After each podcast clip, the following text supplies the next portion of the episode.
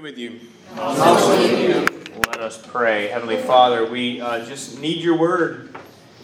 We need your word to tell us of your great grace. We thank you, Lord, for your mercy. We thank you for your kindness to us. We thank you that you are trustworthy and that you have made yourself available. We thank you that you lived for us and died for us and rose for us. And so, God, we give ourselves again to those truths and claim them as our own. And we could not even understand them if it were not for your gift of your Holy Spirit and your grace. So we thank you, Lord. We come based on your merit and not our own, uh, asking you to make us more like yourself. We ask this in Jesus' name. Amen. Amen. How we doing, Storm? Okay? All right. Glad to hear that.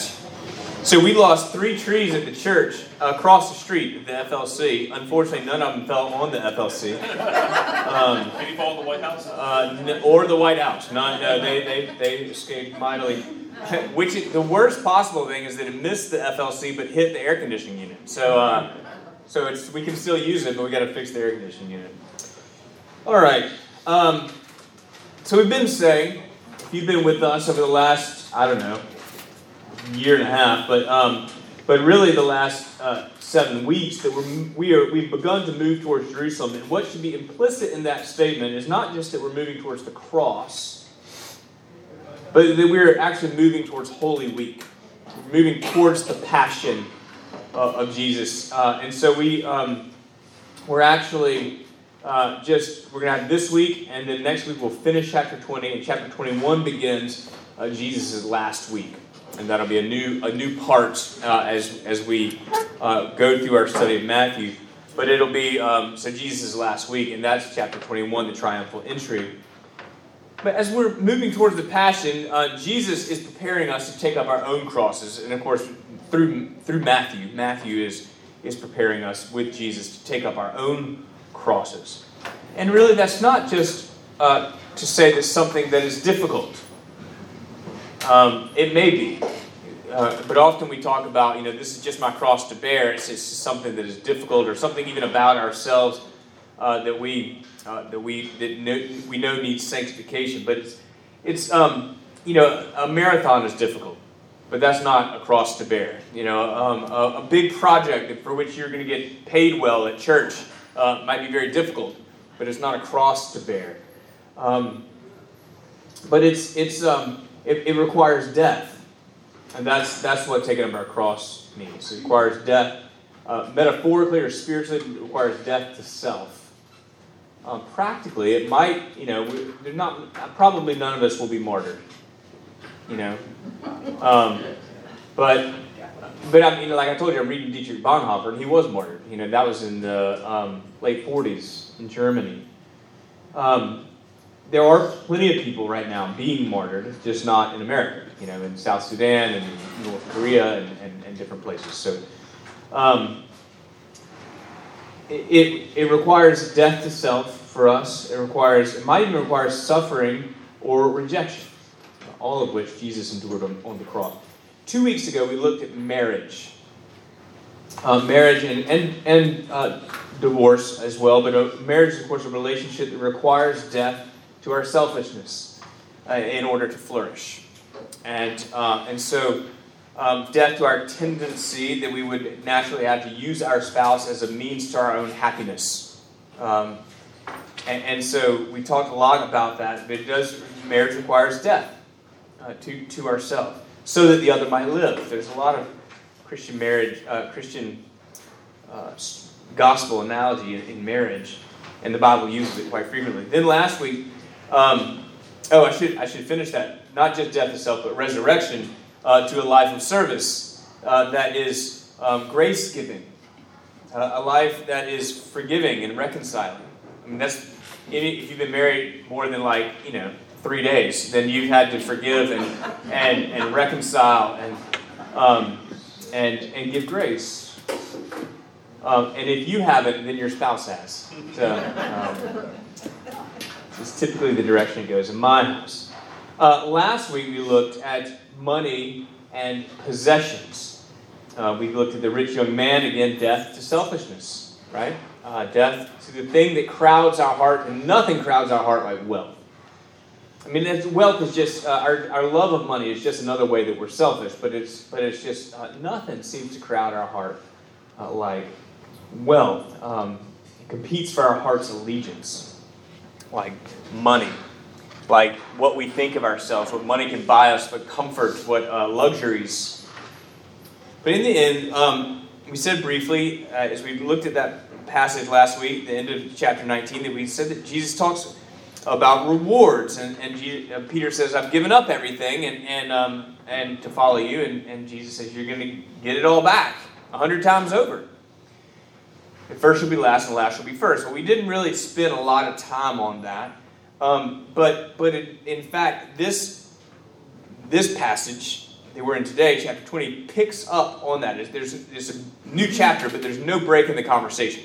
It's just a continued part of the conversation. We want to want to go back just a little bit again. Um, there, I did a few themes that run all the way through the Bible, and they just speak to the upside downness of Christian faith, uh, which is to say that life comes after death, not before it. Um, that whoever exalts himself will be humbled, and whoever humbles himself will be exalted. The first shall be last, and the last shall be first. These things basically make no sense from an earthly perspective. Um, and I want to read that paragraph at the end of chapter 19 again.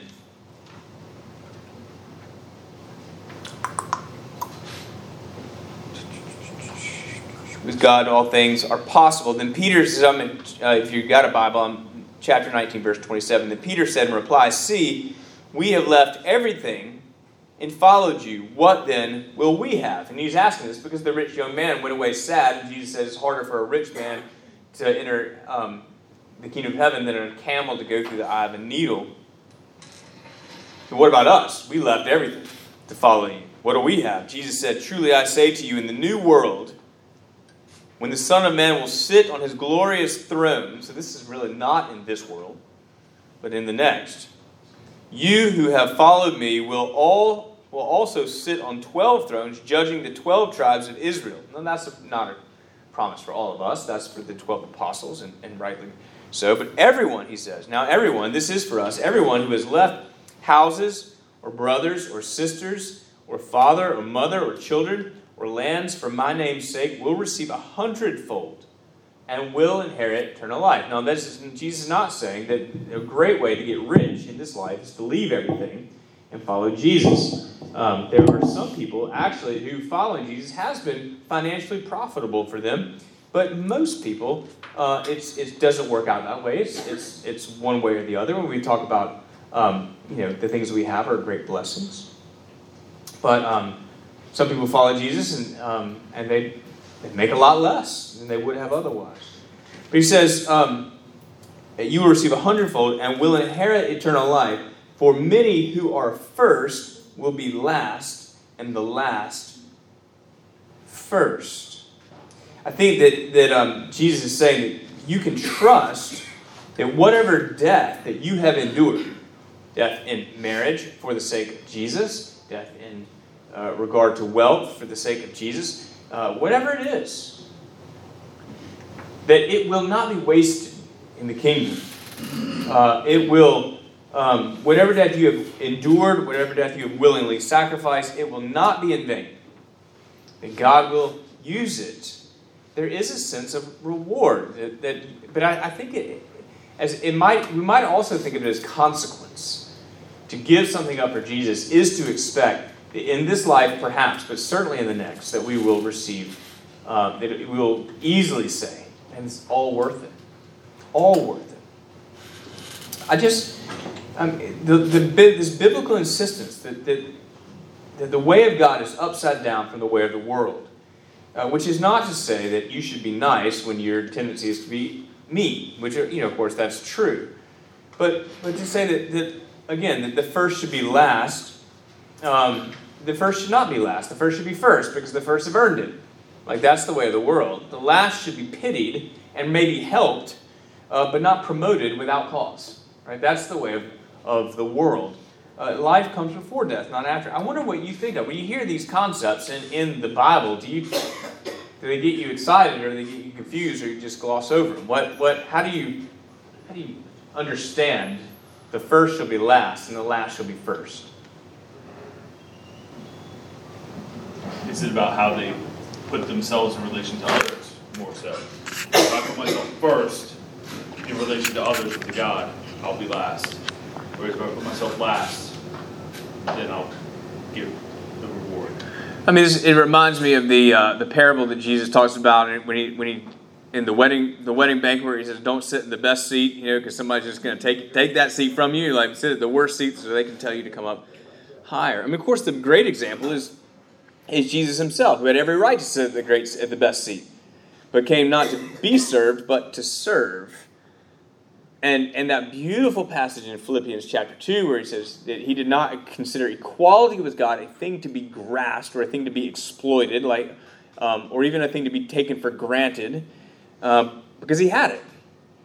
But, but in fact, he humbled himself and took, uh, made himself nothing, taking on the form of a servant, and, um, and humbled himself even to the point of death. But God exalted him that in the name of Jesus, every knee should bow and tongue confess in heaven and on earth that Jesus Christ is Lord. So um, there is this exaltation that comes with humili- uh, a, a willful humiliation. And yet, if we're doing it, like there's this sort of this razor thin fine line that says if we're doing it, if we're humbling ourselves in order to be exalted, then we're not really humbling ourselves, right? Uh, there is this uh, necessary forgetfulness, self forgetfulness, I think, that comes with this. Look at how humble I am. Yes, right. I'm the best. I'm re- I've really come a long way in my humility. Um,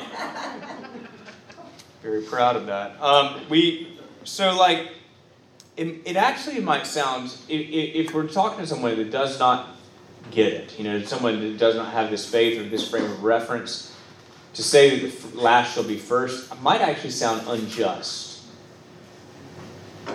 Um, Again, do you what you've noticed this about the Christian faith? And you're good with it, or what? I, I don't think it's unjust. I feel it's more just misunderstood. Okay. Rick said it's misunderstood. You want to you want to fill that out for us, or you? Well, if somebody reads that and says, you know, how can you belong to a church where this is this is a doctrine? Yeah. This seems unfair. Um, I I think my internal response is something along the line of, well, it's just misunderstood. That the, the meaning of the words is a lot deeper than what that person took in just by reading that once. Right. So we're, we're I mean, I think you, you give a wise counsel that, that our first reaction may not be the, the wisest uh, um, interpretation. Uh, and, and we, should, we might want to sit with it and let it do its work in us. That's, that's, a, really, that's a really good advice. The reason, again, to go back to that chapter is that this section continues the thinking of it. Um, and, and in fact, we have uh, Jesus saying, For the kingdom of heaven is like. So whenever you hear the word for used in this way, it means, so, so let me explain or let me illustrate why what I just said is true. The first shall be last, the last shall be first. For the kingdom of heaven is like a master of a house who went out early in the morning to hire laborers for his vineyard. Now, this, I'm going to read this parable. It is, I, I don't know if controversial is the right word, but it is um, distasteful uh, in, in some ways. And, and if you don't know the parable, you'll, you'll quickly, I think, see why it kind of uh, makes us bristle a little bit. Yes, John? I have like a whole different perspective would be the one. on the parable itself? No, well, it goes. Or on the first should be last? On, on all of it together, I guess, okay. Okay. Because I think. Just don't steal my thunder now. I'm not. I Okay. think human nature is to compare, but as Christians, we're not to compare. And I feel like if you're going first and last and this and that, then you're comparing those things. But God guarantees us in the kingdom of heaven, everything's the same. So what you have on earth isn't nearly as important as your salvation and furthering the kingdom to get to heaven. Because every time you focus on what other people have, there's no joy and contentment on what you have. Yeah, So so worry about, that's right. So you, when we focus on what other people have, there's no contentment in what we have, because what we need to be focusing on is Jesus and everything else is just gravy. Well, that really, I think, gets exposed if we look at this in the way that I think is, is the proper way. Uh, but it is, I think, easy to look at this parable and go, what the heck is going on? Uh, all right, so the kingdom of heaven is like a master of a house who went out early in the morning hire laborers for his vineyard. After agreeing with the laborers, so early in the morning, this would be 6 a.m. That's the first hour. The 12th hour is 6 p.m. So that's that was a typical workday, uh, just like it is uh, at the church today. So um, 6 a.m. 6, 6 p.m. Uh, at least. All right, so kingdom of heaven is like a master of house. After agreeing with the laborers for a denarius a day, that's a typical uh, wage for a day's work, he sent them into his vineyard. Going out about the third hour, so now we're at 9, o'clock, 9 a.m., he saw others standing idle in the marketplace, and he said to them, uh, You go into the vineyard too, whatever is right, I will give you. So they went, going out again at the sixth hour, noon, the ninth hour, three o'clock in the afternoon. He did the same. At about the eleventh hour, that's where we get the uh, phrase, the eleventh hour. And about the eleventh hour, he went out and found others standing. He said to them, Why do you stand here idle all day? He said, They said to him, Because no one has hired us. He said to them, You go into the vineyard too. And when evening came, so like an hour later, the owner of the vineyard said to his foreman, Call the laborers to, and pay them their wages, beginning with the last up to the first. And when those hired about the eleventh hour came, each of them received a denarius. Now, when those hired first came, they thought they would receive more, but each of them also received a denarius. And on receiving it, they grumbled at the master of the house, saying, These last worked only one hour, and you have made them equal to us who have borne the burden of the day and the scorching heat. And he replied to them, one of them, Friend, I'm doing you no wrong. Did you not agree with me for a denarius? Take what belongs to you and go. I choose to give to this last worker as I give to you. Am I not allowed to do with what I choose with what belongs to me? Or do you begrudge my generosity? And he says again, so the last will be first, and the first shall be last. So, why don't we like it? Not fair. Not fair! But it is fair. I think it's misconstrued and it's easy, but I, I, I think, I think Jesus is saying pretty much that you can receive grace on the day of your birth, if that's possible. Yes. Or on the last day of your life, and there's no difference. Yeah, well, I think you're right. You I think you're right. And you've gotten to it, it doesn't matter how much you had to labor or not labor, you achieve the goal. All right. It's indifferent. Well, thank you so much for joining us. Uh, that's really good. No, I think you're absolutely right, Keith. Uh, that's uh, for sure. Uh, but uh, just let's so let's let's get let's get let's work our way there. But you're you're absolutely right. I, I think uh, this is not a parable about how to run a business, right? This is, this is do not treat your employees like this. This is this is not how. It's also not a parable about fairness. That's really important for us to understand. This is a parable about the upside down kingdom of heaven. Because the kingdom of heaven is the place where the first shall be last and the last shall be first. And so, um, because this, those who make themselves servants of all will get the greatest crown, although all the crowns are the same. So, right? Everybody gets the denarius. So, and there are plenty of biblical passages, I think, particularly of the prophets and uh, some in St. Paul, where we have employers who are exhorted to pay workers fair wages. Jesus is not contradicting that. This is not about employment, it is about grace. So, Jesus is explaining the first shall be last and the last shall be first with this parable. Particularly, he's explaining the reward for those who have left their former lives to follow Christ. He's talking to the disciples themselves, but explaining that everyone who has left their life for Jesus will receive so much more. Now, the vineyard is important for the context because the, in the Old Testament, as you may know, think about uh, Psalm 80 and many other passages that the, uh, the vineyard is a, a metaphor for Israel. Uh, that, that God, Israel is called the planting of the Lord. Uh, and they were planted right there in order to bear fruit for the enjoyment and the, and the spiritual blessing of the nations.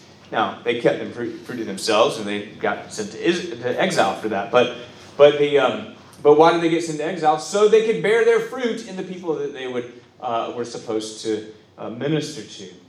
And, and to think of the church as the extension of that vineyard, I think is appropriate. There, I don't want to get into sort of is Israel. Israel is the church now. Israel, but I, I don't. That's that's. We're going to have somebody else teach about that sometime. We're going to get the Father George to do that. Uh, but um,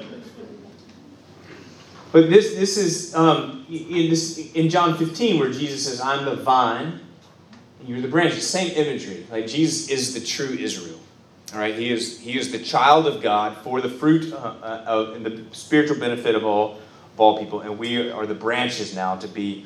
He's the vine, we're the branches, so we're we're the way that that fruit gets distributed. But um, what I think is important is the master never stops looking.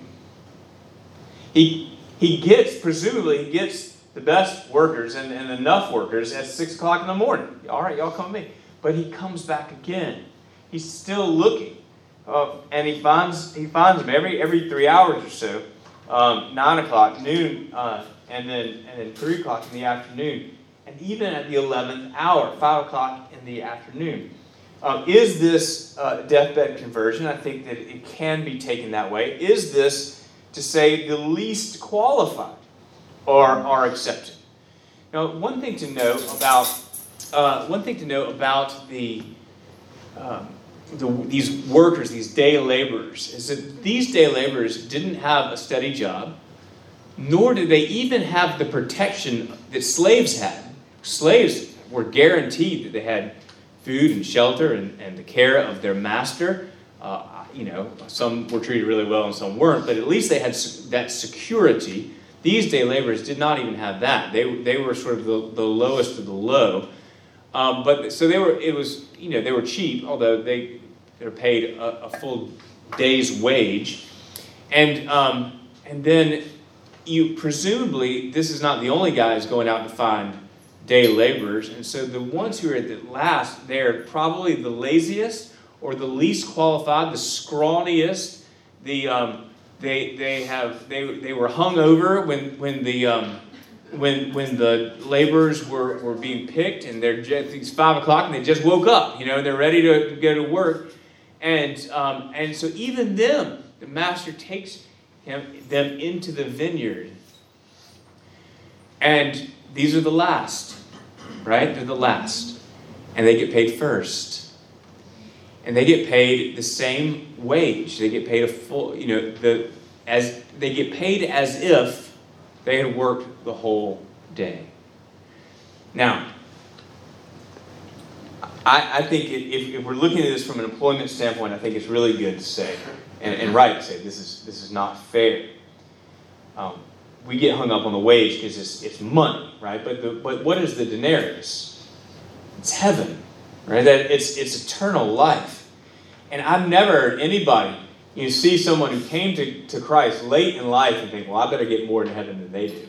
Right? Yeah, I've never heard anybody say that. I'm not saying it had never been said, but I've never heard anybody say it. I've been around these conversations a time or two. And, and um, you know, you don't think, well, I better get the better mansion than that guy. Because, you know, like I think about my, um, I've told this story several times. My mentor, Frank Limehouse, his father came, gave his life to Christ at 90 years old. And I just love that because I just think about all of the um, all of the people who prayed for him to come to Christ and to know Jesus and died never seeing it happen. Died in, in, with sorrow in their heart for, over this man, with joy in their heart over lots of things, I'm sure, but for over this man, uh, Mr. Limehouse, sorrow in their heart because he would not come to Christ. He was a stingy haberdasher from Orangeburg, South Carolina. And and yet, his son, who was probably 60 and, and priest and mentor of mine, uh, helped him give his life to Christ. And he got the full denarius, right? He got, and, and we, we thank God for that. You know, we think, and that's that's what we want to focus on.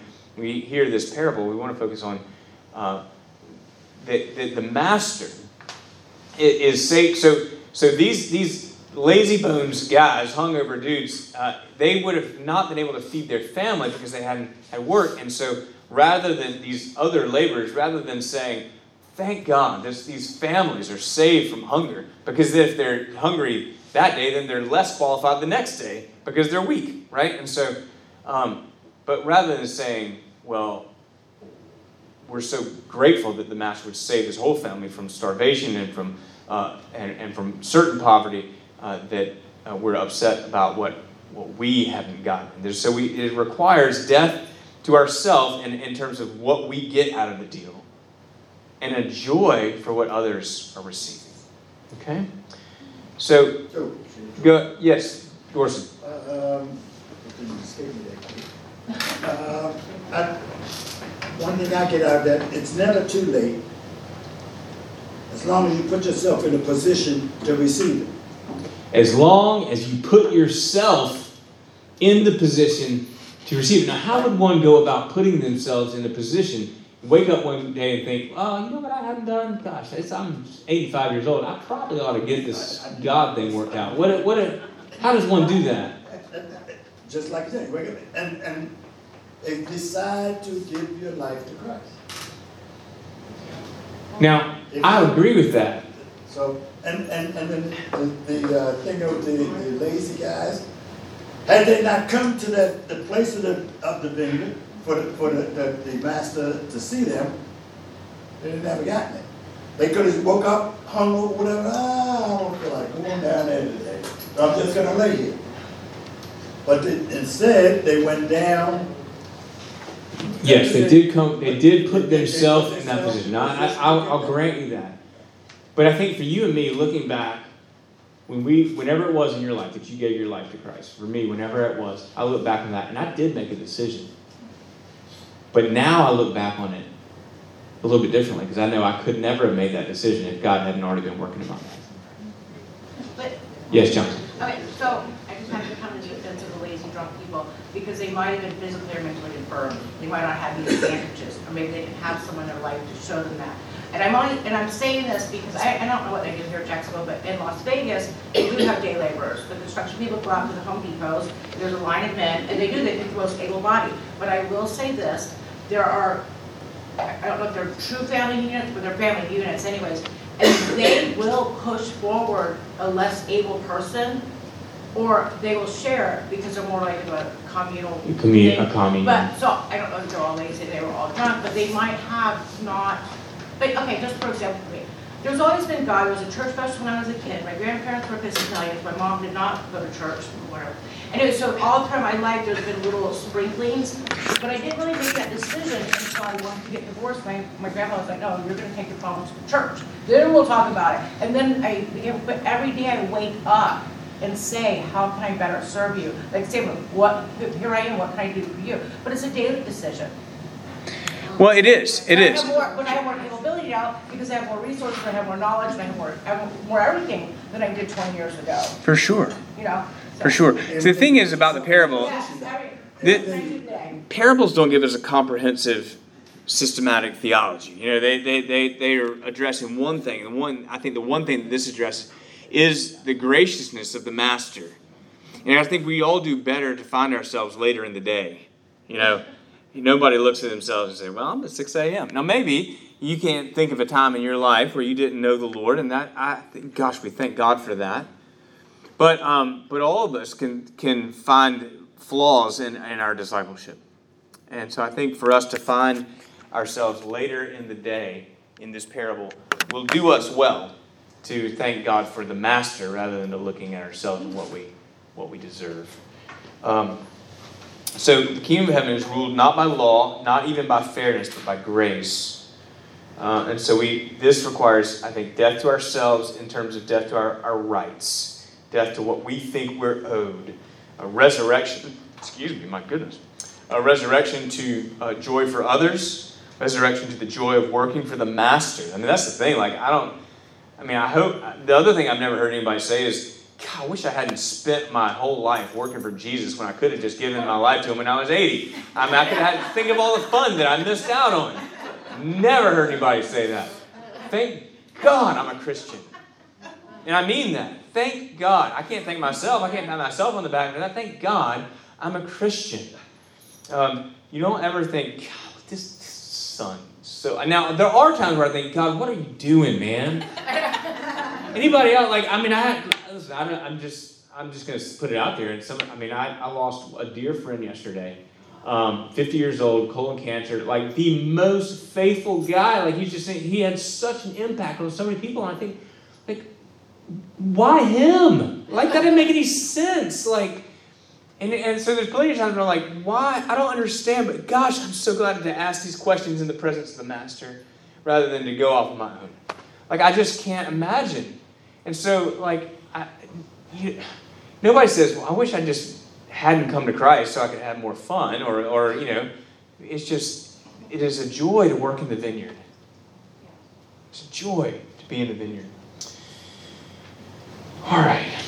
So we uh, resurrection to um, submission to the master's wisdom. In fact, my buddy would have said, "Listen, just trust him. Just praise him. I don't know why he's making this choice. Just praise him for, for this." More upside downness to come. Jesus is headed now willingly towards his death, and he foretells his death uh, for a third time. Okay, so now we're on uh, 17. And Jesus was going, as Jesus was going up to Jerusalem, he took the 12 disciples aside and on the way uh, said to them, Now, isn't that, um, it's a little bit awkward as, as just the way, but we just want to hear, Uh, Matthew wants us to say that we're on the way to Jerusalem, we're going up, we're low, we're going up towards Jerusalem. He took the 12 disciples aside privately, which is weird because who else is with them? Maybe, maybe there's an entourage. We were never told that. And on the way, again, we're still traveling. It's just, it's just an awkward sort of thing. He says, See, we are going up to Jerusalem, and the Son of Man will be delivered over to the chief priests and the scribes. And they will condemn him to death and deliver him over to the Gentiles to be mocked and flogged and crucified, and he will be raised on the third day. Now, the first time we had a prediction of the Lord's death, when was that? Remember? Remember? Jesus says, um, Who do you say that I am? Peter says, You're the Christ.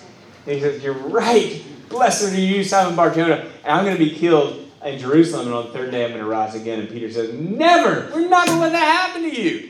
And Jesus says, What? Get behind me, Satan. That's the first one. The second one is uh, it gets a little bit a little bit clearer. Um, and then the third one, this third one is incredibly specific. It's far and away the most specific. He's mentioned the scribes and the Pharisees before. Now we have humiliation being handed over to Gentiles. He's predicted his death, and now he predicts a mocking, flogging, and specifically crucifixion. Now, this is not unexpected to the reader who under, knows what's happening, you know, to the disciple who's reading Matthew's work. And, and even if they didn't, they would have, he's already said, take up your cross. So we know that a little bit. But, but he's never mentioned crucifixion specifically, he just said he would be killed. And, but I think it's very subtle, but perhaps most shocking, but very important to the context of this section, which is talking about discipleship as death and resurrection. Jesus says, We are going to Jerusalem. You're coming with me to the cross. Like that's that is the walk of the disciple. Um, we we are going to Jerusalem. And there's this intended inclusion of the disciple in the journey of Jesus to his death and his resurrection. So the first prediction, Peter is shocked. He says, I'm getting involved. I'm never going to let this happen. Second prediction, they were deeply distressed. That's all it says. He predicts it. They were deeply distressed. Third prediction, nothing in this paragraph. The next paragraph, uh, James and John's mom comes and asks for promotion for their sons. and that's what we're going to talk about next week. It's like it's not even here. He's getting more specific about the trauma and the awfulness of what he's headed towards, and now we're actually being brought with him into this journey towards death and resurrection. and and they are less and less concerned about it. Whether whether Matthew meant that or not, I, I can't say, but uh, but I think it is it is striking. He probably did. It's striking that there the the um, the danger and the drama is heightened, and the response is I wouldn't say it was it's numbed, isn't it? It's like when you know, the first school shooting, Columbine, like we just couldn't quit watching the news. It was awful. And now you hear about one and you turn the channel. Like it's just, it's we get numb to the trauma. And, and I think the disciples were experiencing uh, something like that. Um, it is, uh, but I think it's, it's incredibly important that there's three predictions. Three is the perfect number in the Bible. It's a, um, a number of, of exactness, a number of truth, a number that we can um, and that's why we have the, the Father, Son, and Holy Spirit. It, it, it mirrors, the, it's a divine number uh, in sort of numerology. And I'm not, I don't mean that in a sort of astrology sort of way, but a, a way to understand the, what the Bible is saying. I don't, I'm not, I'm no expert on that, uh, no, number, biblical numbering, but do you know anything about that specifically, the number three, uh, and, and why it's, uh, what, I mean, I know it's specific, and do you have anything to fill out that is, uh, important in, in this section, George? Not more than you already said. Yes. You're a great assistant. Very- You're such a good assistant. Diplomatic. Yes, it was a diplomatic answer. Um, Beth, any, anything? Um, the, uh, so anyway, I just think it's really important, and again, there is no question about why, why we're on this journey. We're not coming back. It's a one-way ticket. Right? We're not coming back. Until Easter morning. Right? So that's that's that's that's what we got. All right, next week we're starting with verse 20. James and John, the uh, sons of Zebedee, the sons of thunder. Uh, the mother of the sons of Zebedee must have been with them on the road, and probably lots of others. And she's the one who comes and says, uh, "Hey, I got. If you're not coming back, I got I got a favor. Uh, if you're going, I got a favor to have." Um, all right, so we're gonna we're gonna leave it right there. Questions or comments? We've got a minute or two. Yeah. Just think about the parable. Um, as somebody who's worked for a small company that sometimes struggles with payroll, you know, being the first to cash your check, being the first to collect your day's wages, sometimes you got your wages while the last might not. I think, you know, from an earthly perspective, being first versus last could diminish your what you're receiving. I think it's just important to realize that on the heavenly side of things, nobody else's denarius diminishes your denarius. Yeah. You know, Jo- your, your gift is never diminished by your gift or your gift. That's right. Yeah, I don't get less of heaven because you get heaven. That's a really good point. No one's denarius is diminished. I like that. Thank you. I liked what you said too, that the master kept looking, he kept going out. Yeah, the master kept looking. He's constantly.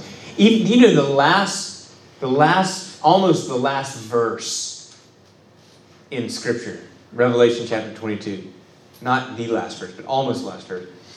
The master says, "Come." The Spirit and the bride say, "Come," and they're still inviting at the last verse. Amy. Oh no, I just was, I was noticing how it said that the owner, um, the owner of the vineyard said, call the laborers in, pay them their wages, beginning with the last up to the first. Like it was sort of like he was saying, I need to make a point here, so do it this way. Right. You know, like that sort of saying, like he was trying to say, I'm, I'm, that, that, that's what he's trying to teach, you know. I don't know if they typically did it from who had been there from the beginning to the end, but. Yeah, I don't. I mean, there, I have no idea what was typical of who got paid when, but he, yeah, he does make a specific Right. point of I'm- paying the last first. Right, like they're all here, but I Yeah. want you to definitely pay the ones who got here.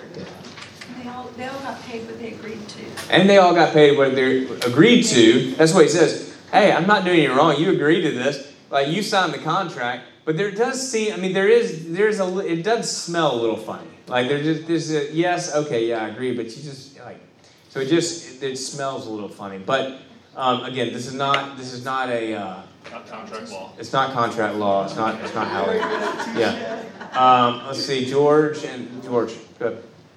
you know, there's so much discussion, as you were talking earlier, about the injustice of this, you know, from a fair wage and labor standards position. But when you think of it in terms of God's heavenly kingdom, uh, being the denarius, as you put it, um, the, gr- the gripe about not getting fair treatment is a reminder that we ought not to ask for fair treatment because of what we justly deserve. And that's a wonderful point. George, if you couldn't hear him, for those online, George said, if, if we ask for fair treatment, we're going to get what we deserve, and none of us wants that. Uh, right, so uh, that's, that's, again, we're late, in the, we're late in the day laborers, you know, late, late in the day, late in the day. That, that's a wonderful, wonderful point. Thank you. Yeah, okay, Katie has a point. Thank you, Katie. Let's, let's hear what you got. just sitting here thinking how similar the prodigal son, the lost sheep, and this parable are. It's to change our mindsets from us to others. That everyone to God is valuable, even that very last one, or that last lost one, or that one who was and left and then came back. Yeah, absolutely, Katie. Thank you so much. It's, it's, it's taking this whole upside down kingdom is taking our fallen opinion off of ourselves and putting it on others. You know, like who Jesus says, "What among you would leave isn't going to leave the ninety nine and go after the one?" The answer to that is all of us would not leave the ninety nine. None of us would leave the ninety nine and go after the one. The stupid sheep left the, left on his own. Like I, I can't afford to leave the ninety nine. That's the that's the thing that we want to. Um, we want to, it's, it's completely upside down, but I think you're absolutely right. Uh, but that we're, we're, um, it's taking our fallen eyes off of our narcissistic selves placing them to love God and love others. Dort, I think Dorothy, do you? And, I- and I think with the, the way that the, the last workers first is let the others see. Had he, had he passed the, paid the, the, the longer workers first, they may have gotten their pay and left. Left. But he wanted them to see that how Okay. you could benefit. Yeah, sure. Yeah. Now let me say it again. If you if you treat your employees like this, and Oh, I'm a union man, I, I, they- yeah, I mean, I mean, the union's gonna have something to say about this. And nobody's going to show up at your place before five o'clock the next day, and then the next day after that you'll be out of business. So don't, you know, this is not. This is about There's time and the a half. Yeah, time and a half. Okay, yeah, that's right. Um, all right. So, well, I think we're, we're there. We're at, at ten fifteen, but I, I really appreciate your wonderful engagement with this, and we will be in the second half of chapter twenty next week. God bless you. Uh, let's. Uh, we, got, we got a couple. I see a couple puppies uh, in the room already, ready for their blessing. They go round up the herd. We got. I hear we got chickens and cats and dog. I mean, uh, dogs and, and horses. No tigers. No tigers.